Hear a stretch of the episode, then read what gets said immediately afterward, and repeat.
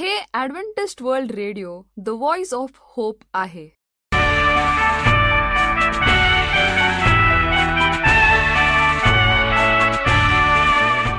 नमस्कार श्रोते हो.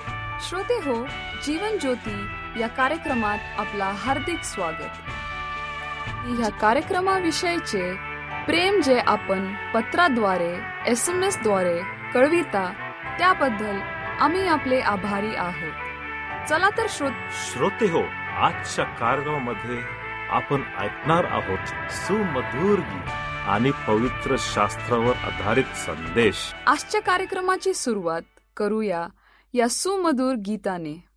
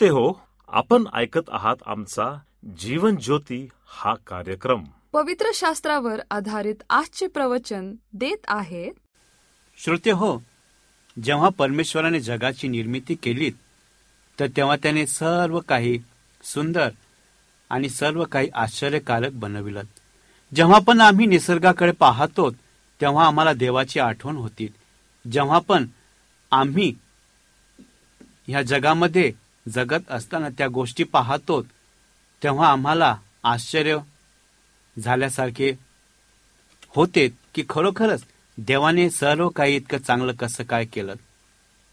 परंतु जेव्हा आम्ही स्वतःकडे पाहतो तर आम्ही अधिक आश्चर्यचकित होत नाही. कारण की सर्वात मोठी जी निर्मिती सर्वात मोठी जी कृती होती परमेश्वराची ती म्हणजे मानव. आणि त्याच्यासाठी परमेश्वराने स्वतः हस्तक्षेप केला कृती केलीत आणि आम्हाला त्याच्या स्वरूपाचं बनविलं आम्ही निसर्गाच्याच गोष्टींचा आनंद घेतो त्याच्यामध्येच आपला दिवस घालवितो. रमणीय ठिकाणी प्रेक्षणीय स्थळी आम्ही भेट देतो. परंतु काय आज आम्ही स्वतःची भेट घेतो काय? की जे देवाची एक परिपूर्ण निर्मिती होती काय आज आम्ही स्वतःचा विचार करतो काय? जेव्हा देवाने मनुष्याला घडविलं तर तेव्हा त्याने आमच्यासाठी एक योजना आखली. सर्व प्राणी मात्र हे जोडीने होते. हे एक महत्वाचं आहे त्या ठिकाणी. परंतु मानवच हा असा प्राणी होतात की जो एकटा होतात. म्हणून देव बोललात की मनुष्य एकटा असावा हे बरे नाहीत. त्याच्यासाठी मी एक अनुरूप असा जोडीदार नेमेल. मी पास्टर सचिन गवई तुम्हा प्रत्येकांच्या आजच्या आध्यात्मिक सभेमध्ये मनपूर्वक स्वागत करीत आहेत श्रोते हो आजचा संदेश हा पहिले करंतीकरास पत्र याचा सातवा अध्याय एक ते पाच वचनावर आधारलेला आहे. आणि आजचा संदेश आहे विवाहित जोडप्यांसाठी देवाचे वचन. आहे ना थोडासा वेगळा आणि गहन? चला तर श्रोते हो आपण आपले पवित्र शास्त्र उघडूयात आणि आजच्या संदेशावरती मनन आणि चिंतन करूयात.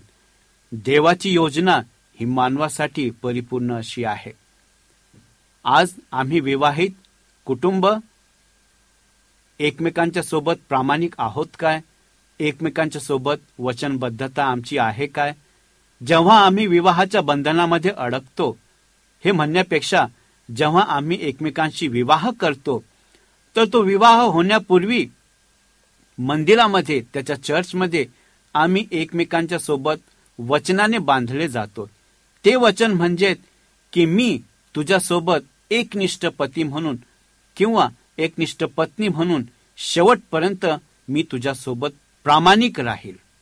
सुखात दुखात रोगात आरोग्यात श्रीमंतीत दारिद्र्यात आणि मरणाने आपली ताटातूट होत नाही तोपर्यंत मी तुझ्यासोबत विश्वासू राहील. ही शपथ आम्ही नुसताच मंदिरामध्ये घेत नाही.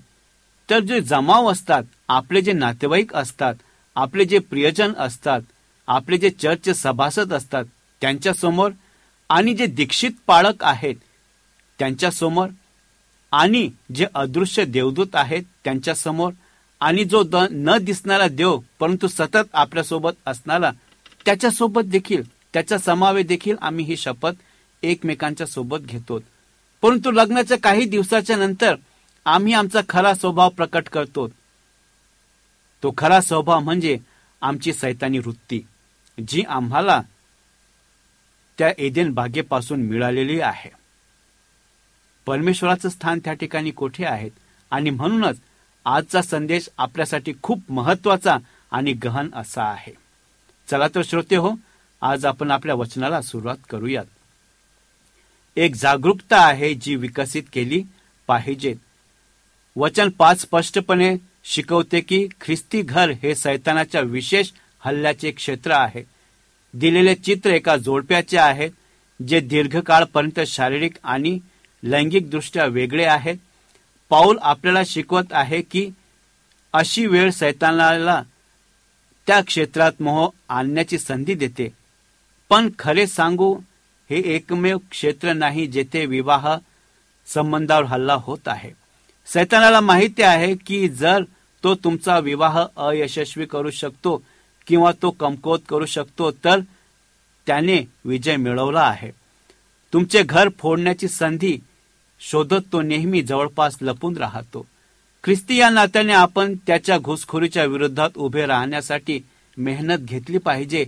पहिले पेत्र याचा पाचवा अध्याय आणि आठवं वचन सैतान आपल्या घरात घुसखोरी करण्याचे अनेक मार्ग आहेत. त्यापैकी काहींशी सुज्ञ असल्याने आपले जीवन टिकून राहण्यासाठी आपली शक्यता मोठ्या प्रमाणात वाढू शकते. पहिलं म्हणजे वृत्ती. एखाद्या जोडीदारावर सतत टीका करणे हे सैतान कार्य करत असल्याचे खात्रीलायक लक्षण आहे. दुसरी वृत्ती म्हणजे द्वेषपूर्ण असणे. एक स्मार्ट तोंड असणे ही एक समस्याचं क्षेत्र आहे. ही अशी मनोवृत्ती आहे की जेथे आपण सावध न राहिल्यास सैतानाला दारात पाय ठेवण्याची परवानगी दिली जाईल. जेव्हा आपण या गोष्टींवर नियंत्रण ठेवू देतो तेव्हा ते आपल्या जोडीदाराच्या हृदयात राग निर्माण करतात आणि परत आपल्याला त्रास देतात. आपण शास्त्रवचनीय सल्ला मनावर घेतला पाहिजेत कलसेकरास पत्र याचा चौथा अध्याय आणि सहा वचन. त्यानंतर आहे कृती. अनेकदा एक जोडीदार किंवा दुसरा एक विशिष्ट प्रकारे वागतो. ज्यामुळे नाराजी वाढू शकते. त्यापैकी इतर जुन्या थंड खांद्यावर देत आहे. जोडीदाराकडे दुर्लक्ष केल्याने समस्या निर्माण होईल. छंद आवडीनिवडी आणि मित्रमैत्रिणींचा जास्त वेळ दिल्याने घरामध्ये तट्टे येतात. एकमेकांना गृहीत धरल्याने जखमा उघडकीस अथवा उघडतील ज्या बरे होणे कठीण आहे. असे एक हजार छोटे मार्ग आहेत ज्याद्वारे आपण एकमेकांना चुकीने चोळू शकतो किंवा चुकीने हाताळू शकतो. जेव्हा या गोष्टी घडतात तेव्हा प्रत्येक जोडीदाराने आक्षेपार्थ वर्तन थांबवले जाते आणि क्षमा आणि सलोखा पटकन आणला जातो. हे पाहण्यासाठी एकत्र काम करण्यास तयार असले पाहिजे. कोणीतरी या चर्चेस उपयुक्त असलेल्या नातेसंबंधाबद्दलच्या सहा सामान्य सामाजिक यादी आहे. प्रलय प्रेम आणि लग्नाबद्दल काही सामान्यतः स्वीकारल्या जाणाऱ्या कल्पना केवळ असत्यच नाही तर त्या तुम्हाला तुमच्या वैवाहिक नातेसंबंधात परिपूर्णतेचा अनुभव घेण्यापासून रोखू शकतात. खालील सहा दंतकथा तुमच्या वैवाहिक जीवनाला अवास्तव अपेक्षांची ओव्हरलोड करू शकतात. तुम्ही माझे मन वाचले पाहिजे. आहे ना थोडासा विशेष? काही पती पत्नींचा असा समज करून घेतात की प्रेमळ जोडीदार तुम्हाला कशाची गरज आहे हे समजण्याआधीच समजू शकतो. तेही क्षमता त्यांच्या नातेसंबंधातील घनिष्ठतेची पुष्टी म्हणून पाहतात. जेव्हा खरं तर ते पाचल घालू शकते जोपर्यंत तुम्ही त्याला किंवा तिला सांगत नाही तोपर्यंत तुम्हाला काय हवे आहे हे तुमच्या सोबत्याला कळेल अशी अपेक्षा करू नका. मला हवे तसे मी तुझ्याशी वागू शकतो. फक्त तुम्ही एखाद्यावर प्रेम करत असता याचा अर्थ असा नाही की तुम्ही त्याच्या शाब्दिक गैरवापर करू शकतात. जेव्हा शब्द आणि कृती जुळत नाही तेव्हा ते नकारात्मक संदेश देतो. मला तुमचे निराकरण करण्याचा अधिकार आहे. विनंती न केलेली टीका जी रचनात्मक असण्याचा हेतू असला तरीही कधीही योग्य नाही. पती पत्नींना सर्वात मोठी भीती असते की ते जसजसे जवळ वाढतील तसतसे त्यांच्या जोडीदाराला त्याला किंवा तिला आवडत नसलेले गुण सापडतील. जर तुम्ही तुमच्या जोडीदाराला दुरुस्त करायला सुरुवात केलीत तर नैसर्गिक प्रतिक्रिया म्हणजे एकतर राग किंवा बचावात्मक किंवा दोन्हीही. प्रेम ही एक भावना आहे. अनेकदा जोडपे त्यांच्या नातेसंबंधात अशा टप्प्यावर पोहोचतात जेथे त्यांना आता प्रेमात वाटत नाही खरा मुद्दा मात्र त्यांची भावनिक स्थिती नाही ते एकमेकांशी प्रेमाने वागत आहेत का? हा प्रश्न आहे. जोडप्यांना आवडत नसतानाही प्रेमळ गोष्टी न करत राहण्यासाठी पुरेसे वचनबद्ध होणे आवश्यक आहे. कालांतराने भावना परत येतात. तुम्हाला सर्व सांगावे लागेल. प्रामाणिकपणाशिवाय कोणतीही खरी जवळूक अथवा जवळीक असू शकत नाही. परंतु याचा अर्थ असा नाही की आपण आपल्याबद्दल सर्व काही उघड करणे आणि आपल्या जोडीदाराबद्दल सर्व काही जाणून घेणे. काही प्रकरणामध्ये तुमचा जोडीदार तुम्ही त्याला किंवा तिला सांगू शकता की त्या सर्व गोष्टी हाताळल्यास तयार नसू शकतो. मार्गदर्शक तत्वे फक्त या गोष्टी सामायिक करा आणि ज्याने नातेसंबंध वाढण्यास मदत होईल. तेथे एक निष्ठा आहे जी विकसित करणे आवश्यक आहे. या वचनात पाऊल असे गृहीत धरतो की वैवाहिक जोडपे एकत्र आध्यात्मिक प्रयत्नांमध्ये वेळ घालवतील. म्हणजेच त्यांनी एकत्र आणि एकमेकांसाठी प्रार्थना केली पाहिजेत. त्यांनी एकत्र प्रार्थनेला हजेरी लावावीत. त्यांनी देवासोबतचा त्यांचा संबंध हा त्यांच्या जीवनातील प्राथमिक संबंध बनवला पाहिजे. व्यक्ती आणि जोडपे या दोघांमध्ये आध्यात्मिक ऐक्य आणि जवळीक असणे आवश्यक आहे. पती पत्नींमध्ये काही विशेष आहे जे आपल्या जीवनासाठी परमेश्वर आणि त्याच्या इच्छेशी पूर्णपणे वचनबद्ध आहेत. खेदाची गोष्ट म्हणजे याला नियमांऐवजी अपवाद असल्याचे दिसते. इतर सर्व विचारांपूर्वी वैवाहिक अथवा विवाहित जोडप्यांच्या प्रभूसोबतच्या नातेसंबंधाला प्राधान्य दिले पाहिजे.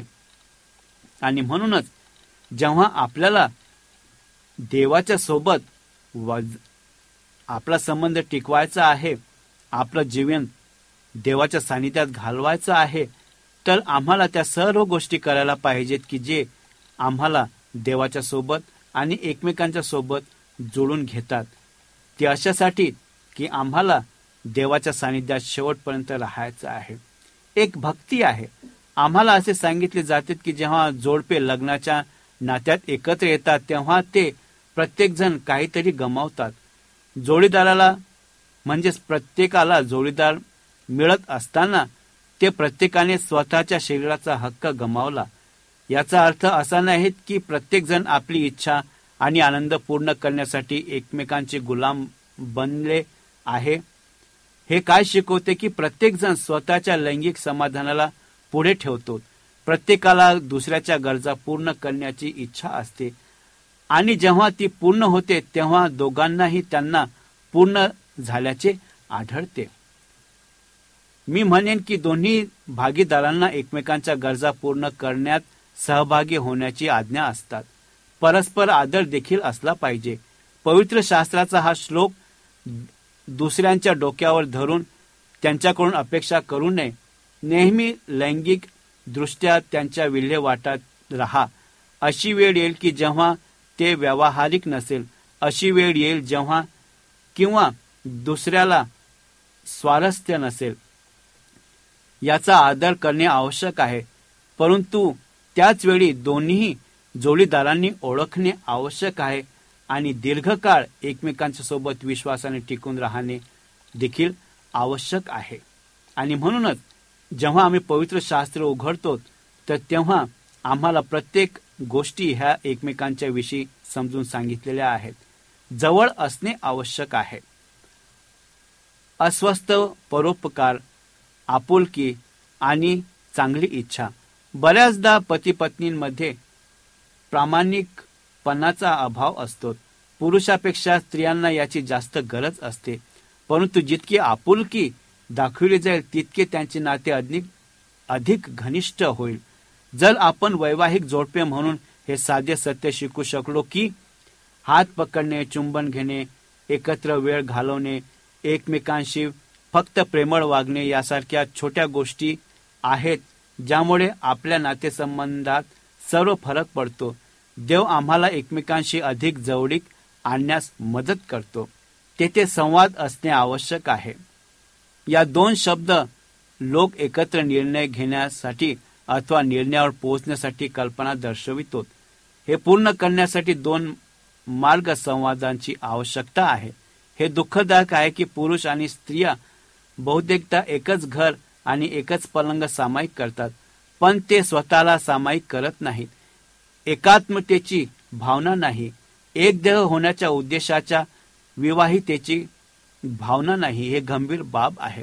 आपल्याला असे वाटते की आपल्या जोडीदाराला माहिती आहे असे आपण कधीही गृहीत धरू नये. आपण आवडी नापसंत आवडी इच्छा गरजा प्रेम इत्यादीशी संवाद साधायला शिकलं पाहिजेत. टीका न करता किंवा किंवा बदफाली अथवा बदनामी न करता हे करायला आम्ही शिकलो पाहिजेत. जर पती पत्नी त्यांच्या गरजा त्यांच्या भीती त्यांच्या चिंता त्यांचे जीवन इत्यादी बद्दल एकमेकांशी बोलण्यास शिकले तर ते आपल्या घरातील बहुतेक समस्या सोडवण्याच्या दिशेने खूप पुढे जातील. आम्ही निवडक मित्रांशी अशा गोष्टीबद्दल बोलू शकतो ज्या आम्ही आमच्या जोडीदाराशी कधीही शेअर करू शकत नाही. वैवाहिक संबंध अशा प्रकारे व्हावेत असा हेतू कधीच नव्हता. पती पत्नींनी एक देह असणे हा देवाचा आदर्श आहे. देवाचा आदर्श तेव्हाच लक्षात येईल जेव्हा विवाहित जोडपे पुन्हा एकदा बोलायला शिकतील. आणि हीच काळाची गरज आहे. निश्चयपणे आम्हाला देवाच्या सानिध्यात राहणे आवश्यक आहे. एकमेकांच्या सोबत विश्वासू राहणे एकमेकांच्यासाठी प्रार्थना करणे एकमेकांच्या भावना जपणे आणि एकमेकांच्या गरजा भागविणे हेच सुखी जीवनाची गुरु किल्ली आहेत आणि एकमेकांवरती तिरस्कार करणे एकाला कमी आणि दुसऱ्याला जास्त लेखणे ही देवाची इच्छा नाही. म्हणून त्याने स्त्री आणि पुरुष समान बनविलेत आणि हे समजण्यासाठी देवबाप आपल्याला सहाय्य आणि मार्गदर्शन करू आपण प्रार्थना करू. पवित्र प्रभू तू मानवाची निर्मिती चांगल्या कार्यासाठी केलेली आहे आणि तू आम्हाला बनवलेला आहेस. योग्य जोडीदार तो आमच्या आयुष्यात दिलेला आहे त्याच्यासोबत शेवटपर्यंत प्रामाणिक राहण्यासाठी आणि परमेश्वरपी त्या भावना समजून घेण्यासाठी सुखदुःख जाणून घेण्याच्यासाठी तू आम्हाला पवित्र आत्मा दिलात. त्याबद्दल आम्ही तुझे उपकार मानतो. तू येईपर्यंत आम्हा प्रत्येकाला तुझ्या विश्वासात टिकून तू ठेव. ही नम्र प्रार्थना आमचा उद्धारक प्रभू श्री ख्रिस्ताच्या नावात केलीत म्हणून तो ऐक आमेन. श्रोता हो आपणाला ह्या प्रवचनाद्वारे लाभ झाला असेल असा आमचा विश्वास आहे. तेव्हा आपले अभिप्राय आम्हाला पत्राद्वारे एस एम एसद्वारे जरूर कळवा. आमचा पत्ता लिहून घ्या. Adventist World Radio Jeevan Jyoti post box एक चार चार सहा पुणे चार एक एक शून्य तीन सात. महाराष्ट्र, इंडिया. मोबाईल क्रमांक आठ शून्य एक, शून्य शून्य चार, सात आठ सहा पाच.